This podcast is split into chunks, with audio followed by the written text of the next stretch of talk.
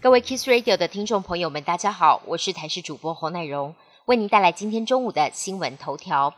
二零二四总统大选情势诡谲，红海创办人郭台铭动作频频，各地奔走倡议主流民意大联盟。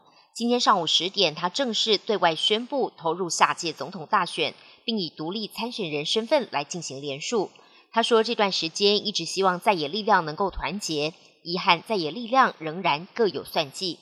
今天早上也率先公布了竞选办公室发言人，找上了挺和大将黄世修担任。根据中选会规划，未获党籍提名的正副总统独立参选人，登记参选时间为九月十三号到九月十七号。郭台铭若要登记独立参选，必须在九一七前找到副手人选并完成登记。苏拉台风的路径稍微往南修正，气象专家彭启明表示。这指的是台风中心可能没办法登陆恒春半岛，但是非常接近，暴风圈还是会扫过，可能在今天深夜十一点三十分发布东南部巴士海峡的海上台风警报。预估明天下午两点半，陆上台风警报范围可能会有台东、屏东或到花莲、云林以南。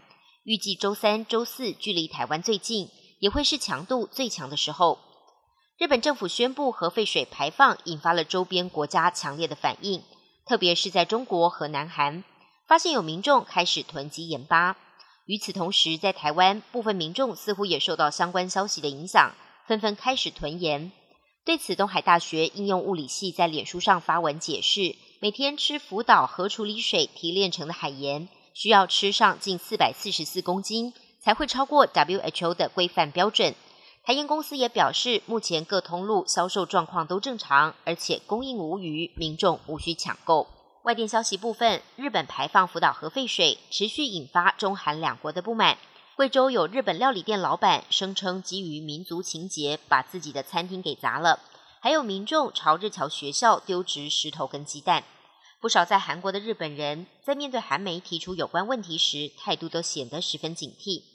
多数受访者都回避谈论这个议题，或是以不知道之类的答案来带过。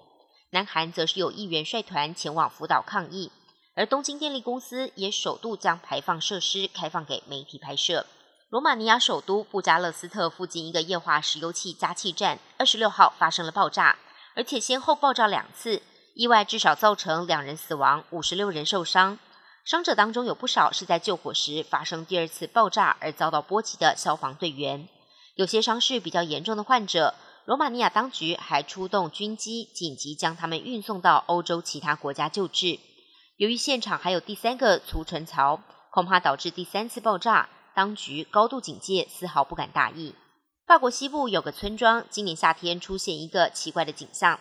一处 T 字路口，柏油路漆了多条彼此交错的白色波状纹，乍看仿佛是抽象艺术。